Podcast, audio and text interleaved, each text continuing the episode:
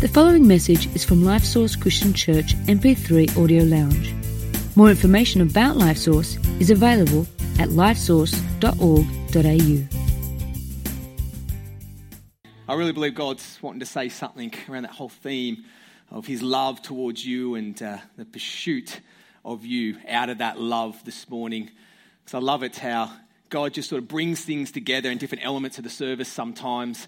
I just believe that between what Jane said with the communion and obviously with that song and what I'm about to speak on, there's a real common thread there this morning, and that's just God's hand and touch and grace upon the service, and He's obviously wanting to say something this morning. I just honestly believe that if you're questioning or doubting God's love towards you, His grace and His mercy, you won't be after the message in just a few minutes, hey? So have your heart open because God's wanting to say something to you this morning. Very good. You guys can take a seat. You're doing well. I'm doing well, excited to bring the word, excited to have my Backstreet Boys mic on again. Love my Backstreet Boys microphone, the headset. I thought I was going to have to use the handheld this morning because we're having troubles with the headset. We managed to figure that out thanks to the production team, and so it just allows me to get a little bit more creative, a bit more handsy in my sermon. I like to use my hands, handsy, that's right, and get a bit more creative, so I might be able to put in, a bit of interpretive dance in there today into the sermon, maybe a bit of spirit fingers, there's ones up there, a couple of fans out there, flag wavers, whatever they're called, they're out there in the congregation. Who would like to see a bit of that in the sermon this morning? Yeah, about all 3.5 of you, fantastic. Obviously, I have no idea of a good thing when it is underneath your nose, but I'm going to have to hold back on that one, I think, J-Mac. They just don't understand the whole interpretive dance ministry there. It's one of my giftings, to be honest, but maybe it's before its time. Church is not quite there yet, so we'll hold back on that this morning. But are you ready for the word? I believe we've got a great word. I'm talking about intimacy with God this morning. And just before we get into that, I just want to... Just thank you guys for the privilege and honour it is to be able to share the word with you guys. It is always an honour, no matter who I'm sharing it with or where we get to share such an incredible word with such people is truly, truly a privilege. And so I honour Pastor John and Ann for giving me that opportunity. And speaking about Pastor John and Ann, they do send their love. They miss you guys, but they're having a great time over in Europe. And the ministry is going great. Lives are being touched and changed, and just have an incredible impact over there. And they're about to have a good couple of week holiday and a good rest as well. So they'll be back in a few weeks' time. But in saying that, let's pray and let's get into the word this morning, hey? God, we just thank you so much for the power of your word, God, and that we just have it so ready available to us, God, and we never want to take that for granted. And Lord, we just pray this morning that our hearts would be fertile, God, that they would be receptive, ready to receive all it is that you want to do, all that it is that you want to say, God. Lord, let us have a posture that's sort of leaning off the edge of our seat, God, just pulling heaven down to earth, God, that's just leaning into all that you would have for us this morning, God. And we would take that, and I pray, God, that that word would change, that there would be life change as a result of hearing the word, God. But that we wouldn't just be hearers, that would also be doers, God, that we would apply that word, because that's where transformation comes from, God. It's in the application, God. But I pray that it starts with revelation first this morning, God, and it cause us to fall more in love with you and the plan and purpose that you have for us, that out of that passion would rise to commit to you, to living for you, to loving you, and to loving people and making a difference in people's lives. In Jesus' name. Everyone said, Amen. Amen. I don't know about you guys, but I know for me, and let me rephrase that. It's probably the case for all of us here this morning. We've probably all been in a space or a time in our life where we've had a friendship that we felt was at a place where it could go deeper, and it's at a place where we want it to go deeper, go to a deeper level, but the other person doesn't quite reciprocate those same feelings and doesn't have those same desires. I know I've shared a tiny bit of mine and Mandy's journey of how we come together. She was doing Bible college she came from Victoria to come up to do Bible college and in the Hawkesbury area. She was staying with my senior pastor at the time for those 2 or 3 years because her dad and my senior pastor were best mates, childhood mates there. So naturally, when she came up here, she stayed with him. And I was best mates with the pastor's son. So I was always around at his place, chilling out with him. And naturally, through that time together, we got connecting and built a really good friendship over about 2 years. And eventually got to the point where I just felt it was time to take the relationship that one step further and to take it deeper. So I went about my way and planned out a really special night for her and did up all my car and got all spruced up. And I took not my wife at that stage, I hope not, 17 years old, but my potential girlfriend-to-be out for a night on the town. And as a 17, 18-year-old, I wanted to go fine dining, and fine dining for a 17 or broke 17-year-old is McDonald's. It's the Golden Arches. And I wanted to go, nothing ritzy, real ritzy, nothing but the best for my girl. So no KFC, no Pizza Hut. We're talking the Golden Arches. But not the Golden Arches in the Hawkesbury area. It's a bit ghetto out there. I took her to the Castle Towers McDonald's, which is a lot more classier out there. They give you free sauce. They don't charge you the 20 cents like they do out in the Hawkesbury area. They're real tidies out there. And so moved away from the ghetto and we went to the ritzy part of Sydney, Castle Towers. And we drove there and then I took her through drive-through. We didn't even sit in. I took her through drive-through. That's right, classy. I'm a smooth operator. Just comes natural. I did that on purpose because I had a whole CD of Michael Bolton ready to go. Everybody, yeah, we got some old Michael Bolton fans there. Where are you at? I'm coming out of the closet. I'm a Michael Bolton fan, the love song guru. I wanted that playing in the background because I just really wanted to seal the deal tonight. You know, I wanted to make sure we were going to go to that next level. So I couldn't do that inside the Macca. So we're in the car and eventually came to that point and I shared my feelings with her and told her that I think our relationship is ready to go to the next level. And at that point, I didn't quite get the warm reception that I thought that I would, or the response that I thought that I would get. And at first, I thought that, there'd be tears of joy and euphoria, all that kind of stuff. That's a natural response when, there's such an incredible opportunity, sitting in front of you like this. It's just once in a lifetime, a real, pivotal moment. And so that's what I was expecting. But instead I got this sort of blank, vague look and a confused look and almost an embarrassed look. And again, at first, didn't know what to sort of make of that.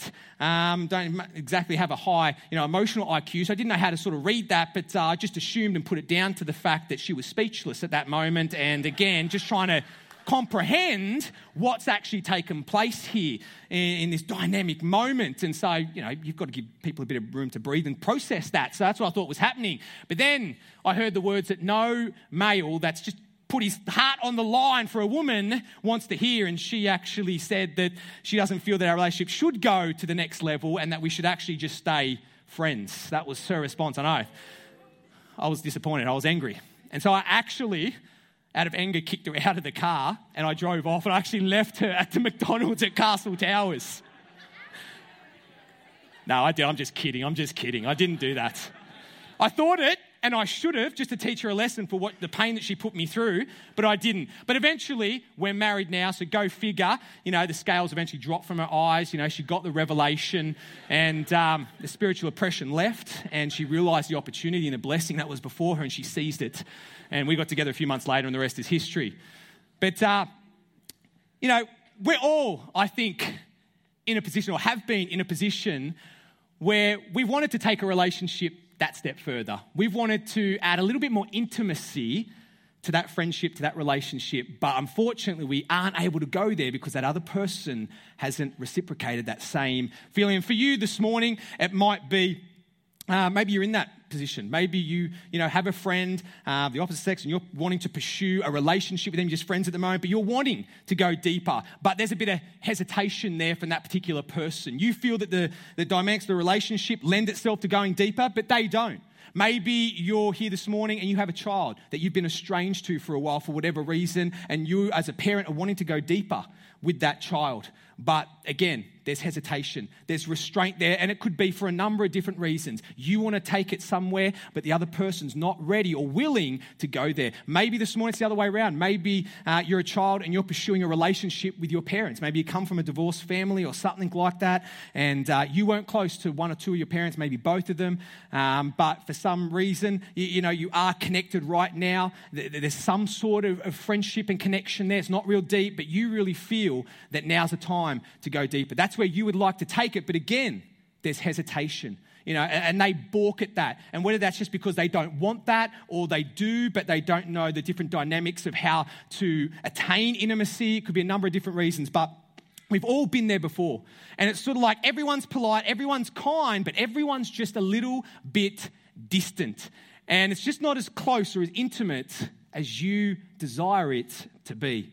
And it's frustrating, isn't it? When you're in that position, it's frustrating because the one thing we can't do is cause or force someone else or manipulate or coerce someone else to fall in love with us or to go deeper in a relationship and commit to that. That's the one thing God can't do. It's the one thing we can't do either.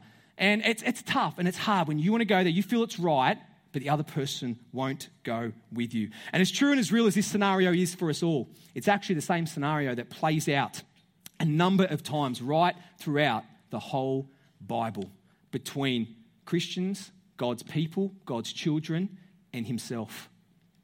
And I don't know whether you've picked up on this or not, but there's a deep-seated, I suppose, desire that God has that underscores and permeates the whole biblical narrative. It's a desire that underpins the whole purpose of humanity's creation, but also the motivation that took Jesus to the cross and to sacrifice his life. And it was an intimate relationship with you. Not that you would just be saved, but that out of that salvation would come a relationship that is based upon intimacy. And right from cover to cover, the Bible presents God, and I love this imagery, I love this picture, but the Bible presents God as one who not only desires intimacy with you individually, each and every one of you guys, but he actively pursues it. Actively pursues it, doesn't just desire it. James 4:8, and I love this, it's one of the most power-packed, I think, scriptures in the whole Bible. Is one of my favorites, and it's just loaded, absolutely loaded with power. And it's James 4:8. It says this, if you draw near to God, he will draw near to you. Is there any greater invitation or offer that we have than to draw close in intimate relationship with God? God's main purpose for creation was to walk intimately with humanity. You know, when Adam and Eve were created, God didn't stand off at the sidelines of heaven with a megaphone to communicate with Adam and Eve. No. He wasn't one of those ladies, you know, in the Woolworths that check out chicks, you know, nappies in aisle four. Like, he's not trying to communicate with us through some sort of megaphone, microphone system from a distance. No, God came to earth to walk with Adam and Eve personally, hand in hand, arm in arm. Talking about all that God has created and all the plans and the purposes that God has for Adam and Eve's future. You know, just talking about anything and everything.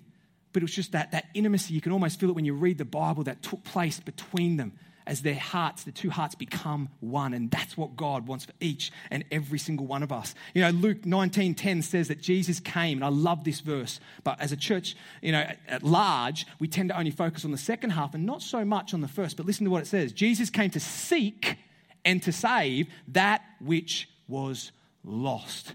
Notice it's not just Jesus came to save, but he also came to seek. And we focus on the save, and so we should, because it's an important message that we have of salvation, that Jesus came, died on the cross, paid the price for our sins so that we could be connected to him, have a relationship with him, and live in eternity with him. Absolutely vitally important. But it's not either or, it's both and. But we don't tend to focus a lot on the seek. And in the Greek, that word in context of what it's talking about here is actually talking about seeking out intimate relationship. That's what it actually means. God came, yes, first to save us, give us salvation, so that out of that could flow the intimate relationship with him that he created us for.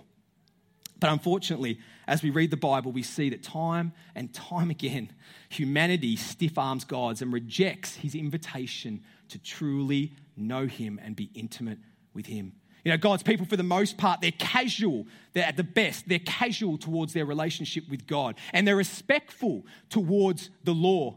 But they constantly refuse to go to the level and the depth of relationship that God created them for and that God desired them for. And it's just so sad because so many of God's people miss out on what is probably one of the greatest invitations that we have, which is to be in intimate relationship with God. And I know here this morning, there's probably plenty of you guys that actually have a healthy, intimate relationship with God and you regularly experience firsthand the absolute delight, the satisfaction, fulfillment, the amazing love and power that flows from an intimate relationship with God.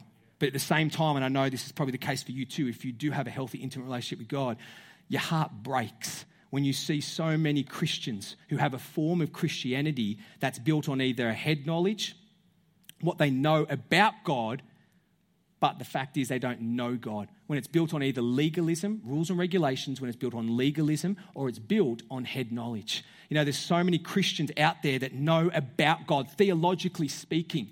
They know about him, the details about God, and possibly be what he wants for us, but they don't know him. They know about him, but don't know him.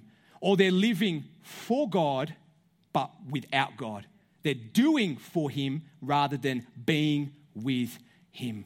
And it's not necessarily either or. They're both incredibly important. Serving God and doing for God, that is absolutely important. You know, having a head knowledge and understanding the different nuances and dynamics of who God is helps us to be able to somewhat be able to connect with him, but not at the expense of intimacy. It's not either or. That sort of stuff needs to be undergirded and underpinned by an intimate relationship with God. Because without intimacy, your life will never be as vibrant, it will never be as satisfying, it'll never be as passionate or as fruitful as it could be because you can't live for God without God. It wasn't the way that we were desired. There will always be an emptiness and a dissatisfaction, a lack of power to be able to overcome, to be able to pull down the promises of heaven into your world because it all stems and flows not from knowing about God, not from even just loving God yourself or serving God. It comes from truly knowing him, having an intimate connection with him. Everything that you need to thrive and survive in life comes through the conduit of intimacy. It's like a conduit chute that connects from us to God. And he uses that intimacy to be able to give us everything that we need to be satisfied, to have a vibrant life, to be able to overcome despite the circumstances that are around us. You know, it's this exact tension of knowing about God versus knowing him personally and doing over being with God that we actually see outplay in the book of Revelations in chapter 3. So if you want to turn your Bibles there, that's where we're going to go right now. We're going to wade into this and have a look at a church there that is primarily struggling with this exact whole issue that we're talking about this morning. So book of Revelations, fairly easy to find, at the back there. Second easiest book to find. You've got Genesis at the front, Revelations, last book at the back. Go to maps, turn left. You are there. Now, I haven't really spoke much out of Revelations. To be honest, I probably don't have the intellect to be able to converse to you what it's actually saying there. And anyone that's read it would probably go, amen. So don't really have the intellect there. But what I do have in my defense is street smarts. Street smarts. I don't know if you know what street smarts is, but that's the, I suppose, the skill and the understanding to be able to handle, this is according to the Urban Dictionary, difficult or dangerous circumstances in urban environments. I come from Campbelltown. You need street smarts, not just to be able to get by, but to be able to actually survive. So although I won't be able to help you understand the whole nuances and unpack the whole of Revelations because I don't quite have the intellect, what I do have is street smarts. And if you ever need to outrun the cops, you ever need to break into a car or learn to use nunchucks, a bow staff or a gun, I'm your man. Come and see me, okay? Now, I don't know if you're going to be able to use that in the context that we live in up here, but if you ever travel to Campbelltown, this could save your life. So come and speak to me. But Revelations, bit of a weird book, but a powerful book as well at the same time. What we're diving into here is a church called Laodicea. And the book of Revelation, especially at the beginning part of it, is a whole bunch of letters that God has written directly to a whole bunch of different churches through John, the Apostle John. He's the one that wrote them, but God is speaking directly through him, through these letters, to address certain issues that are going on within each and every different church. And there's an issue in particular that God is wanting to address in the Laodicean church. And it's addressing this issue that we talked about this morning, this issue of the fact that you can be religious, you can believe in God, but you can still at the same time keep him at arm's length and not go to the level or the depth of intimacy that he wants. So we're going to pick it up in verse 15. This is what it says. Powerful, powerful verses. I know your deeds, that you are neither cold or hot. I wish you were either one or the other. So because you are lukewarm, neither hot nor cold, I'm going to spit you out of my mouth. Basically, what God's saying here is that I am out of sorts with you, talking to the Christians in the church, because you won't go one way or the other. You're good people, in a sense. You're a good church. You're doing all the right things, which if you actually read in context, they were having a fairly decent impact in the community that surrounded them. You know, from the exterior, it was looking like they were doing a great job as a church in terms of, you know, reaching their community and blessing their community and all that kind of stuff. But in saying that, God's saying, that's all good and well, but at the end of the day, that's not what I originally designed for. That's what I want from your life, but ultimately that's not what I designed you for, and nor is it what I long for. Moving on, and I love this part here. It says, you say I am rich, I have acquired wealth and do not need anything. And what God's saying there is that you think because things are going so well for you as a church, that things are good between you and me personally. And God's saying, nah, it's not. You know, you've been duped into thinking just because you're being a great church and you're reaching your community and things are looking and appearing great from the outside, that automatically means that you and me, this is God speaking in, that you and me personally, we're good. We're not at the moment. And it breaks you can hear the angst, you can hear the heartache in God as he says this. He's passionate about this because it's the very thing that he created them for. And he once had it with these people, but they'd lost it. And God is left heartbroken. Because it's like, I love the fact that you're doing life together, you're doing church, you're making a difference, but at the end of the day, the original thing that I created you for, that I want more than anything else, more than your doing and your service, is I want you. I want you. That's why I created you. And that's the one thing he wasn't getting, and it broke his heart. You know, I don't know about you, but when I read it, I can sense that disappointment and the heartache of Jesus, more so than the anger. It's disappointment and it's heartache. As he watches his people settle for a second-rate counterfeit Christianity, they chose religion, the doing over the being, religion over relationship. The rules, regulations, it all looked pretty from the outside in terms of the church context, but inside was a whole lot of muck. There was a massive disconnect between God and his people, and it broke his heart. And we see Jesus strongly addressing the main root issue in these verses, in the Christians' lives that cause them to walk away from their intimacy with God. It may not necessarily be the only thing, but it's one of the main points that Jesus addresses, and it was indifference and complacency towards God that flowed from having an unhealthy love and obsession for material possessions and stuff. Because if you're reading, again, in context, they were very, very blessed. God's hand of grace and blessing was upon them. They had so much stuff. They were very rich in materials and resource and all that kind of stuff. And, you know, they got to a place where they were comfortable with where they were at with God. And that bred complacency and a bit of apathy between them and God. And that was one of the main keys that caused them to drift and for that intimacy to be diluted in their life. And we'll talk about that a bit more in a second.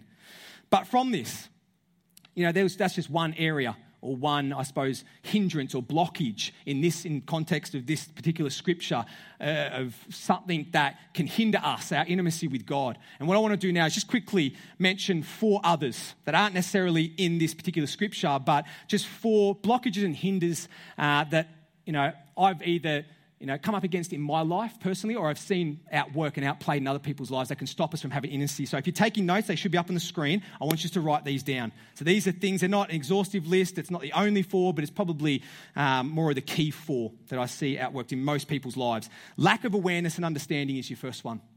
First hindrance or blockage to having intimacy with God. For this person, your biggest enemy to intimacy is simply a lack of understanding. The only Christianity that you've ever known, experienced is religion. It's legalism. It's head knowledge. And because that's all you've ever known, you just keep tracking down that same path. Just dealing with emptiness, dealing with frustration and dissatisfaction, because that's what comes when you lack intimacy in your life. You're doing for God rather than being with him. And you just keep tracking down that same path because at the end of the day, you only know what you only know. If that's all you've ever experienced in your family household that you've grown up, or maybe in the culture, the country that you've grown up in, and Christianity has been based more around rules and regulations and law and legalism and religion, you know, and you've never actually had someone to walk you through and show you that there's more to your Christianity than just that emptiness of abiding by rules and regulations. If no one has ever showed you that or spoken that to you, then you're just going to keep tracking down that same track because you only know what you only know. And so it's just naivety a lot of the time for some people as to why they don't have this incredible intimate relationship with God that he paid the ultimate price for.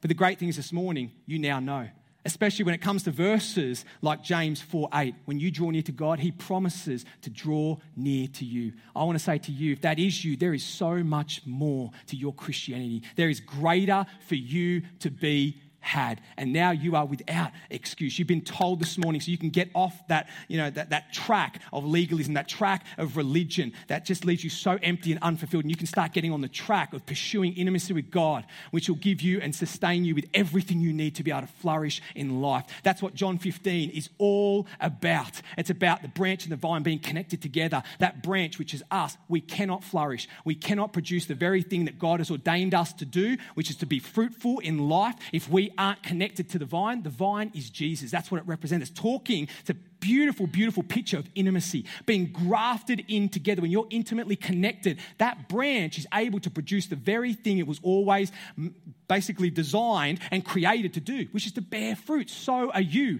But if we are disconnected from God, and that means, you know, broken away, that intimacy is not there. We are not grafted into God.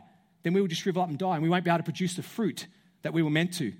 That branch draws up all its nutrients and everything that it needs to be able to flourish from being connected to the vine. It's the exact same with us. So no more naivety. You know, and I encourage you, pursue this intimacy. And I'm going to give you a few practical keys just to end in a moment on how to do that. Number 2, crippling issues. For this person, you desire intimacy, but struggle to attain it because there is an internal issue or issues blocking or hindering that intimate connection from taking place. And I attest to this one 100%, because many of you guys probably heard by now just my journey in terms of, in particular with my father. Come from a very dysfunctional family, didn't have much to do with my dad growing up, and he wasn't an affectionate father. I've never actually heard him ever say, "I love you" as a son. Just really struggled for a number of different reasons, and because he struggled, I struggled then to be able to give affection, and that's even played out in my marriage with my wife and just other friends and whatnot. And so that's a journey that I'm on and working that out still. I've come a long way, still got a long way to go, but because of that, there's this filter, this warped filter that, you know, I developed on how to relate and how to connect to, especially on an intimate level, especially with, I suppose, father figure type role models in my life. And so when it comes to trying to understand a heavenly father up there, the only view or filter that I had to view him through was the dysfunctional one, through which, you know, my experience with my earthly father. And so because of that, there was some internal issues. And there's also some unforgiveness and anger and all sorts of things like that I suppose were internal issues that stopped me from being able to connect with God and have the intimacy that he wanted me to have. If it wasn't for, in particular, my youth pastor that walked that journey with me through my teenage years and helped me navigate the pain, the hurt, the heartache, all that kind of stuff, and to be able to overcome and, you know, help give me a proper paradigm of who my father was, I probably wouldn't have the healthy relationship that I do now with God right now and experience the intimacy that I've got. But you can see from that, internal issues. I don't know what yours are. Maybe yours are unforgiveness. Maybe it's anger, bitterness, whatever it is. You know, and I want to acknowledge that pain is very real. I know it's very raw. And it could quite possibly have come from someone else. It's out of your control in a sense. And, you know, I want to acknowledge that this morning. But, you know, there's nothing we can do in terms of controlling what other people do to us. We all know that. But we are responsible for how we respond to that. And we have a responsibility to deal with some of the muck and the junk that can come up from that pain and that hurt, like bitterness and unforgiveness and stuff like that. And until we are willing to surrender and deal with that, we're going to cut that intimacy off with God. It's not that he doesn't want it, but he can't be where sin is. And so if there's sin in our life, we've got to get before God and we've got to repent of that. And by repenting, we give that over to God and we make it that room available for God to be able to come in and have intimacy with us. So crippling internal issues that need to be surrendered. Number 3, indifference and complacency. We probably don't need to do too much on this one because we touched on it a tiny bit just in reading the verses. But basically, at the end of the day, I think complacency and apathy can creep in, especially in our lives living in a first world country where we're so surrounded by opulence and so many resources, and we just have so much material possessions here in our first world country. And when you're around that for a long time, you know, you can start to get a real desire for more of that, more so than we do for the presence of God, because that stuff is very luring. And that could be one reason it takes away from God. But the other reason that it is when we're around so much like that, so much stuff that the world has to offer, when we're full on that stuff, we don't tend to desire much of God. When we're full, when our appetite is full because we've gorged on all the stuff that the world has to offer, because we love all that stuff, all the material possessions, all the stuff. When we're full, we don't have any more room to fit anything else in. It's like, you know, when you're sitting at a meal and stuff like that, when you're gorging on that meal and they bring out dessert and there's this beautiful, sweet, you know, decadent looking ice cream or cake or whatever, even that looks repulsive, doesn't it, if you are full on the inside. And the same happens with our Christianity. It's like what this, I think it's in Proverbs where it talks about the honeycomb and whatnot, that even the honeycomb people are repelled by if they're satisfied and full on the inside. And God is that honeycomb. I mean, how appealing is it to have an intimate relationship with God? But even that seems a bit apathetic, doesn't it? When if we're already full on the inside, we're not even going to desire that. And so I think there's a bit of indifference that can come sometimes just from, and it's a challenge that I think probably more so we have than some of the other third world countries and stuff like that. But I just want to make you guys aware of that, because I think that can be a massive hindrance in our life. Number 4, believing lies of the enemy. For this person, you're struggling to develop or to developing an intimate relationship with God because you have bought into a lie that is keeping you from choosing intimacy with God.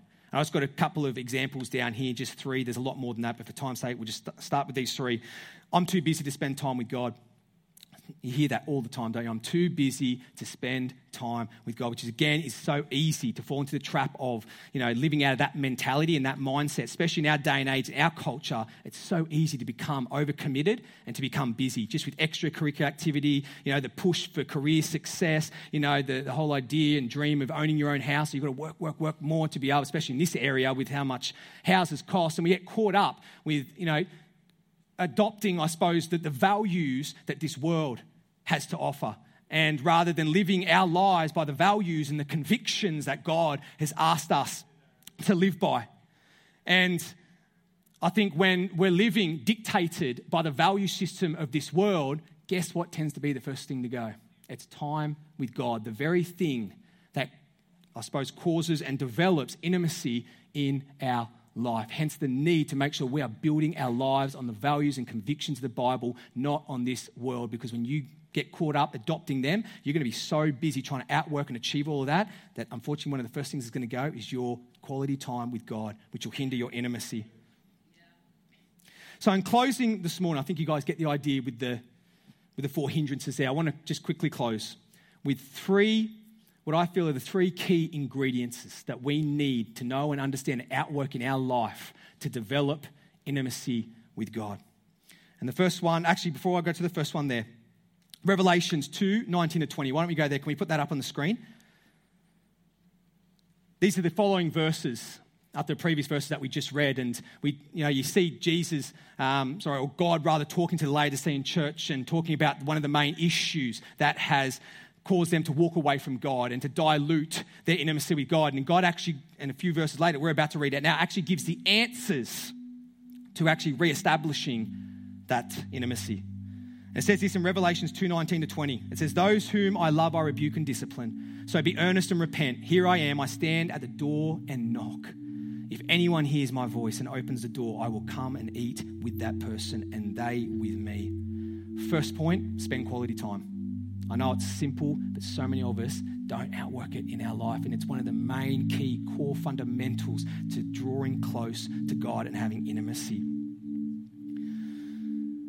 Verse 20, it says, I will eat with you and you with me. I don't know if you guys know this at all, but eating a meal together back in Jesus' day and age and culture, it actually denoted an extremely high level of intimacy. But these meals were also commonly known to go on for 3, 4, 5, sometimes even more, longer than that.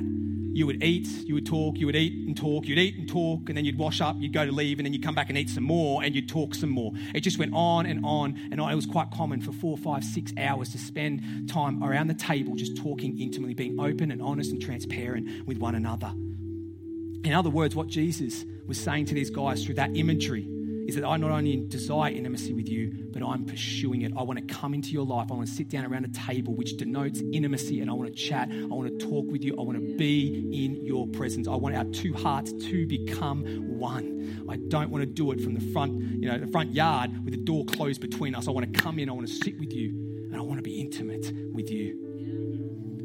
What he's saying is, I'm knocking at the door of your heart. And if you'll let me in, if you're willing to take out the time to get rid of the distractions, the busyness, the urgent, and sit down and be with me, we'll have the opportunity to experience an intimacy more beautiful, more sacred, more satisfying, and more empowering than you could ever dream or imagine. But are you willing to take out the time to allow God? He's knocking the door of your heart. He pursues you. We've heard that this morning. He's desperate to connect with you. The question is, will you allow him in? Will you spend quality time around that table, so to speak, and allow him to speak into your life and you to speak into his, and for that connection, that intimate connection to take place between your spirits and your heart? Number 2, transparent.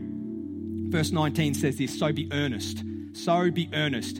Earnest means showing depth and sincerity of feeling. In other words, be transparent. That's what Jesus is saying right here. Be transparent by being earnest. Again, you can't have the type of depth and intimacy between two people if they're only willing to share from the surface of their life.